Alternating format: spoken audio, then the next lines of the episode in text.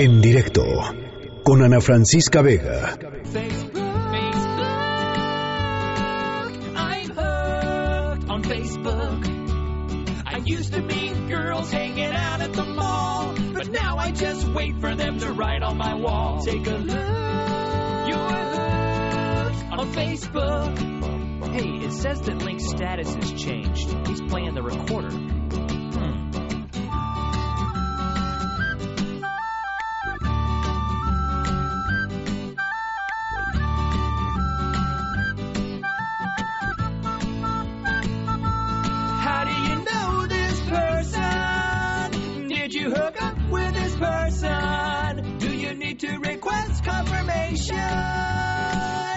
Or did you just think they looked cute in their picture on Facebook? If the internet crashed all across the land, or my Facebook account was deleted Estamos escuchando a Red and Link. La rola se llama Facebook Song. Está buena, ¿no? I'm hooked on Facebook. It's more than I want, it's more than I need. I'd shrivel up and die without my many feet. Take a look.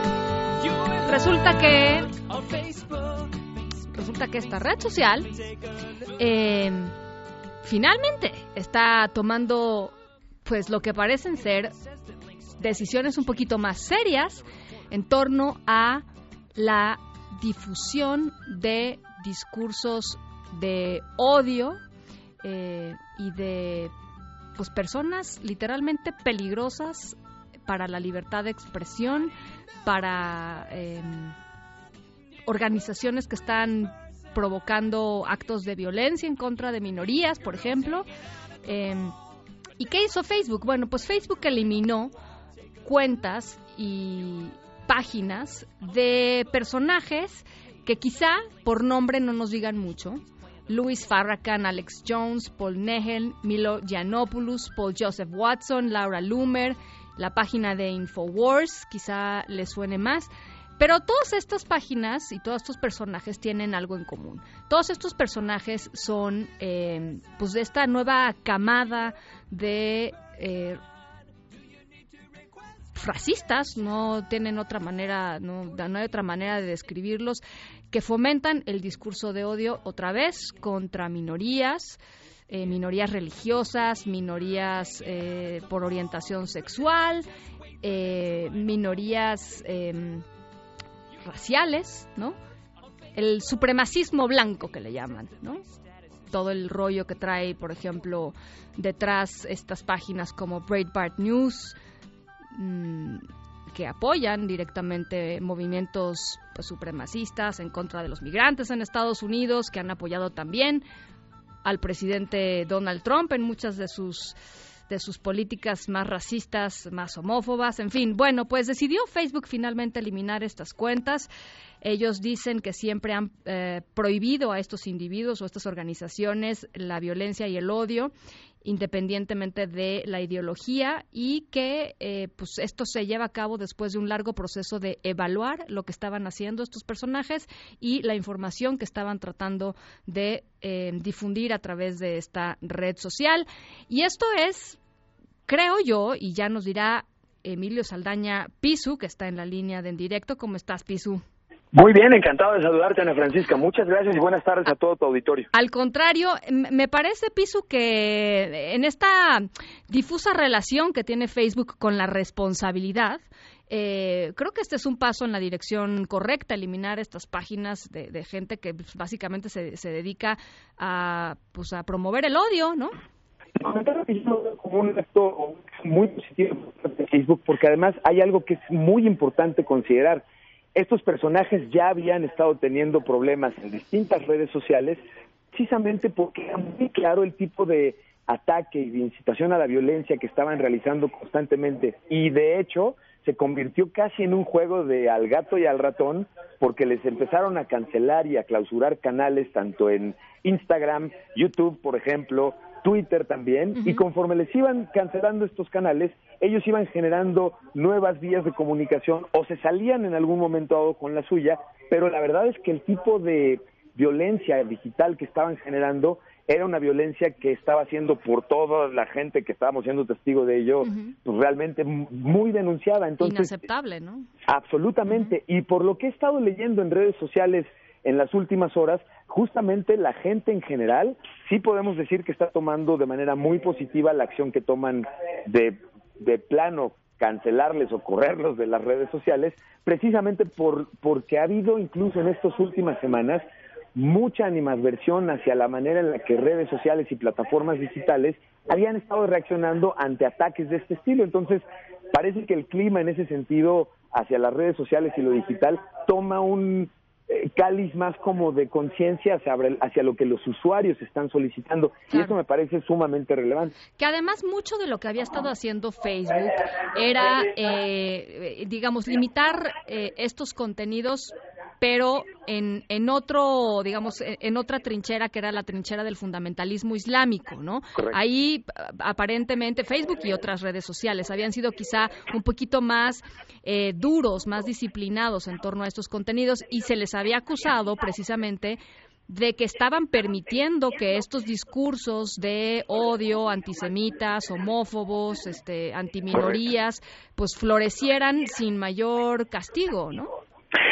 No solo eso, que me parece muy interesante lo que tú estás señalando. Incluso hace, bueno, esta misma semana se está llevando a cabo la conferencia anual de desarrolladores de Facebook, en la que se llevan a cabo anuncios que van a ser muy relevantes o determinantes en el futuro de la plataforma, por lo que por lo que implica el siguiente año. Uno de los temas justamente que Facebook trató esta semana tiene que ver precisamente con un rediseño de la aplicación, no solamente visual, le van a cambiar el diseño, incluso la van a hacer un poquito más, más blanca, menos azul, pero lo relevante es justamente que toman varias decisiones. La primera, vamos a empezar a ver más contenidos de la gente que seguimos y de los medios que nos resultan interesantes y seguimos, a diferencia de la tendencia que venían ofreciéndonos de contenidos que por los likes que yo daba podrían inferir que me podrían interesar. Regresan, digamos, a los básicos en términos de que el usuario tenga mayor decisión en los contenidos que navega. Por ello, además, me llamó mucho la atención la acción que tomaron, porque me parece que va justamente en el mismo camino que ellos anunciaron en su conferencia, de darle más seguridad a los usuarios, tener mejor certeza de que los contenidos sean enriquecidos o enriquecedores más bien en las interacciones que tenemos, y esto entendieron, así nos lo comentaban, que entendieron cuando se trata de contenidos que son o de gente que conocemos o de medios a los que ya nosotros les dimos la confianza. Oye, y otra de las cosas que sucede, estamos platicando con Emilio Saldaña Pisu, experto en tecnología, lo pueden seguir así como arroba Pisu con Z en Twitter, eh, es esta otra cosa de los están corriendo de estas redes sociales y están creando alternativas de redes sociales en donde se permite y se promueve, de hecho, eh, todos estos discursos de odio, eh, ahí están, ¿no? Este, todas estas nuevas, estas nuevas redes espantosas, ¿no? Y sabes qué, que, que, que me pones ahora sí, y te lo agradezco, además, este, en términos intelectuales, me pones entre la espada y la pared, porque por un lado, soy un pues férreo defensor de la libertad de expresión, de la libertad y, y, ojo, no confundir jamás libertad de expresión con violencia verbal o con el ataque porque eso no tiene nada de libertad. Sin embargo, la libertad tecnológica que hoy tenemos a través de este tipo de plataformas de poder crear unirnos a una comunidad, convocarla y ejercer algún tipo de interacción, me parece que es maravilloso. Sin embargo, cuando se trata de este tipo de redes sociales en donde el foco es la violencia, la agresión y la de plano el rechazo en todos los sentidos a la convivencia sana, pues evidentemente no puedo estar claro, ni de chiste claro. a favor y me parece que es preocupante porque sí es importante darle seguimiento. Este tipo de redes, si no se acotan o si no se controlan, pueden provocar movimientos que pueden resultar realmente preocupantes. Bueno, pues eh, híjole, así es que en general en paso en la dirección correcta, hay muchísimo trabajo por hacer, ¿no? Porque además, oye, leía el otro día, Pisu, y ya con esto me despido porque, este, por ejemplo, la, la gente que está en Facebook y en muchas redes sociales digamos, parte de estos contenidos son identificados a través de algoritmos, es decir, sistemas de eh, eh, inteligencia artificial. Pero hay también un creciente número de personas que tienen que estar haciendo pues una evaluación este pues más subjetiva digamos de la información Más humana de la más información, sí. humana de la información Eh, sacaron un estudio hace poquito en donde decía que estos estos personas estos editores digamos de estos contenidos violentos eh, Sí. eh, no tienen una cantidad de problemas eh, de depresión que han ido desarrollando con el tiempo brutales, ¿no? Por las El- cosas que ven, que leen, que, en fin. Absolutamente. De hecho, en ese mismo artículo que estás comentando, comentaban la alta incidencia de suicidio que existe entre este tipo de personas Sí, porque cosa, el estar en ver, contacto, ¿no? sí, exactamente, el estar en contacto con este tipo de contenidos violentos y tan agresivos, evidentemente termina por pues, por menguar el, hasta el, al, al community manager más optimista, ¿no? Ujú. Oye, este, que Beatriz Gutiérrez Müller, por cierto, la esposa de Andrés Manuel López Obrador, el presidente de México, este, dejó Twitter. Me la hicieron enojar el día de hoy a la esposa del presidente, a la no primera enojar. dama, me la hicieron A enojar. la no primera dama, a ver, ajá, ¿qué A la no primera dama. Exactamente. Fíjate que tuvo una serie de intercambios con lo que ella calificó como bots y me parece que sí, muchos de ellos eran estos bots, pero dejó un tuit en el que de manera vaga lo que dice es, pues es lamentable en realidad que este tipo de redes no fomenten algo más positivo y le encarga, digamos, a Twitter el ahí los dejo, aquí dejo mi cuenta, porque explica que la cuenta ella la sacó inicialmente para evitar el uso de cuentas falsas o la, el crecimiento de cuentas falsas y su intención era validar su personalidad en esa red social para evitar que se usaran otras que pudieran hacerse pasar por ella. Sin embargo, hoy en este mismo tweet nos deja ver que se va de la red social porque la cantidad de información y de ataques que recibe de bots no la tiene en realidad a gusto. Sabes que es algo que nos llama mucho la atención y que invito a que se den una vuelta por las redes sociales y por tus redes sociales, Ana Francisca, que se van a enterar o se van a dar cuenta que unas horas antes su esposo, el presidente de la República, decía justamente lo contrario, decía, no obstante, el entorno puede no ser el más positivo, a quienes estén pensando en dejar las redes, les sugiero que no lo hagan. Oye, Pisu, este, acá tenemos el audio, vamos, vamos a, a escucharlo. Por favor. Lo de las cuentas falsas, los bots, es una distorsión. Es preferible esos excesos a el que no haya libertad. Lo ideal sería que las empresas actuaran con ética, que cuidaran que no existieran eh, estas redes ficticias implementadas con robots, con cuentas falsas para agredir a opositores. Pues, ha, ha- de haber sido una intensa conversación nocturna, ¿no? La de Beatriz Gutiérrez Müller con el presidente López Obrador. Esta cena de pareja Esas quesadillas de la noche anterior. realmente interesante. Ahora también alabo otra cosa, Ana Francisca. A ¿eh?